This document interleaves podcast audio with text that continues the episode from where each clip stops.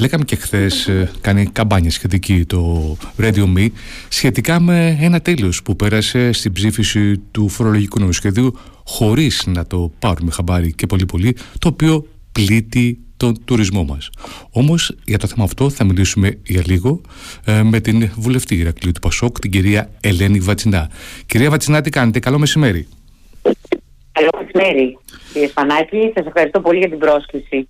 Κυρία Βατσινά, είστε ένας άνθρωπος της επιχειρηματικότητας και στην Κρήτη, όταν μιλάμε για επιχειρηματικότητα, ο τουρισμός έχει πρωτεύουσα θέση. Είναι αυτό που λέμε η βαριά βιομηχανία μας, έτσι το λέμε. Αυτή λοιπόν η βιομηχανία από τη νέα σεζόν θα δοκιμαστεί έντονα λόγω του πράσινου τέλους που πέρασε χωρίς να το καταλάβουμε. Στην ουσία πρόκειται για το τέλος διανυκτέρευσης που υπήρχε φυσικά, που τάκα μου καταργείται, αλλά στην ουσία αντικαθίσταται. Ωστόσο, η αύξησή του ανακατηγορία ξενοδοχείου είναι τεράστια και κυμαίνεται από 100 έως και 200%. Κύριε Βατσινά, τι επιπτώσεις μπορεί να έχει αυτό στον τουρισμό μας, οι φορείς του οποίου είναι ήδη στα κάγκελα? Θα σας πω, κύριε Σπανάκη, ότι μία από τις πρώτες μου τοποθετήσεις στη Βουλή, πριν καν ξαγγελθεί το φορολογικό νομοσχέδιο, αφορούσε τον ενιαίο φορέα τουρισμού και διάφορες σχετικές αλλαγές που προσπαθεί η κυβέρνηση να περάσει, και έτσι αφαιρεί πόντους από τη φωνή των τοπικών ανθρώπων του τουρισμού. Είχα τονίσει λοιπόν τότε ότι ο τουρισμός είναι στον αυτόματο πιλότο και αντιμετωπίζεται από την κυβέρνηση δυστυχώς ως ένα μέσο για να γεμίσει τα ταμεία της χώρας. Αυτό βέβαια, επιτρέψτε μου να πω, δεν είναι από μόνο του κακό. Κακό είναι να μην υπάρχει ένα όραμα ανάπτυξης του τομέα του τουρισμού και τα χρήματα αυτά να μην αξιοποιούνται για τον τουρισμό.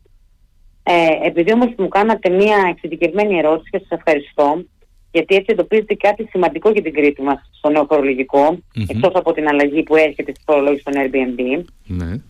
Το τέλος διανυκτέρευσης αφορά αναμέρα μία επιβάρυνση που μεταφέρεται στον καταναλωτή. Οι τιμές αυξάνονται και μπορεί στο κατάλημα ενός και δύο αναστέρων να είναι π.χ.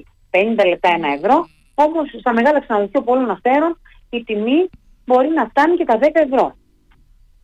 Οι επιπτώσεις που με ρωτήσατε, για να κλείσω με αυτό, είναι πολύ σημαντικές. Είναι ένας υπερδιπλασιασμός, να το πούμε έτσι, μέσα σε ένα κύμα γενικότερης ακρίβειας. Μπορεί να μην επιβαρύνει τον ιδιοκτήτη του ξενοδοχείου. Όταν όμως ο πολίτης βλέπει αύξηση στις τιμές των δωματίων, επηρεάζεται σίγουρα αρνητικά και έτσι επηρεάζεται αρνητικά και ο τουρισμός μας. Καταλαβαίνουμε ότι κάποιος θα επιλέξει να έχει διακοπές, σίγουρα θα έχει λιγότερες ημέρες για να μπορεί να μειώσει και το κόστος του. Το ότι θα έρθει και κάποιες διακοπές στην Κρήτη μας, για παράδειγμα, δεν σημαίνει ότι αγοράσει και κάτι, ούτε ότι θα φάει σε ένα μαζί μας. Άρα, ο κόσμος με τις αυξήσεις παντού, το μόνο που θα καταφέρει η κυβέρνηση είναι να πλήξει το τομέα του τουρισμού που δείχνει για να μπορεί να κρατηθεί σε καλά επίπεδα. Είναι δυσάρεστο αυτό που μας λέτε. Εσείς βλέπετε να υπάρχει αντιστροφή κλίματος? Βλέπετε, για παράδειγμα, η κυβέρνηση, το οικονομικό επιτελείο να το μετανιώνει και να πάει σε πιο χαλαρές αυξήσεις? Είμαστε σε συζητήσεις και να σας πω, μιας μου δίνετε και αυτή την κυρία, να σας πω ότι βρίσκομαι σε ένα διάλειμμα αποζήτηση για τον προϋπολογισμό που ολοκληρώνεται και την Κυριακή και συζητιέται μέχρι και την Κυριακή. Οπότε καταλαβαίνω ότι οι πιέσεις θα είναι αρκετές από όλες τις πλευρές, από εμάς σίγουρα. Εγώ έχω κάνει την τοποθέτησή μου, ίσως την ξανακάνω. Οπότε δεν μπορώ να πω με ακρίβεια αν θα υπάρξουν αλλαγές. Κυρία Βατσινά, δεν είμαι ιδιαίτερα αισιόδοξη, να σας πω την αλήθεια. Ναι, αντιλαμβάνομαι τι λέτε. Είστε, μιας που είπατε για τον προϋπολογισμό, και ειδική συγγήτρια από το Πασόκ για τον προϋπολογισμό. Θέλω να ρωτήσω, η θέση σας στην αντιπολίτευση σας επιτρέπει βεβαίως την άσκηση σκληρής κριτικής πολλές φορές. Πέρα όμως από την όποια αντιπολιτευτική διάθεση, να μιλήσουμε ανθρώπινα, πιστεύετε ότι αυτός ο προϋπολογισμός που κατέθεσε το οικονομικό επιτελείο είναι τόσο χάλια που να δικαιολογεί το δικό σας χαρακτηρισμό? Εσείς είπατε για μια μαύρη σελίδα στην επιχειρηματικότητα. Είναι τόσο άσχημα τα πράγματα στον προϋπολογισμό μας?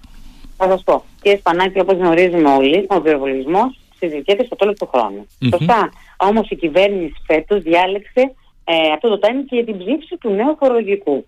Άρα είναι μαύρη σελίδα, γιατί μια εβδομάδα πριν η κυβέρνηση ψήφισε ένα φορολογικό νόμο που οριζόντια επέβαλε φόρους και τεκμαρτά εισοδήματα.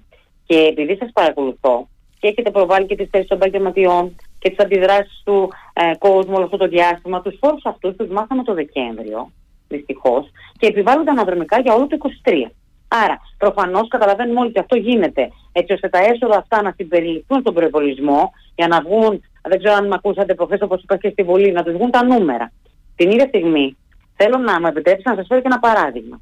Ο αγροτικός κόσμος στην Κρήτη μας και στην υπόλοιπη Ελλάδα έχει σπουδαία προβλήματα με τους εργάτες γης, τη μείωση επιδότησης από την ΚΑΠ, το νέο φορολογικό, και βλέπουμε ότι στον προϋπολογισμό αντιμετωπίζονται όλα αυτά με μείωση των κονδυλίων. Και αναρωτιέμαι, τι είμαστε για την κυβέρνηση? Είμαστε σίγουρα μία μηχανή παραγωγής που είτε δουλεύει πολύ είτε λίγο θα καταβάλει μεγάλους φόρους.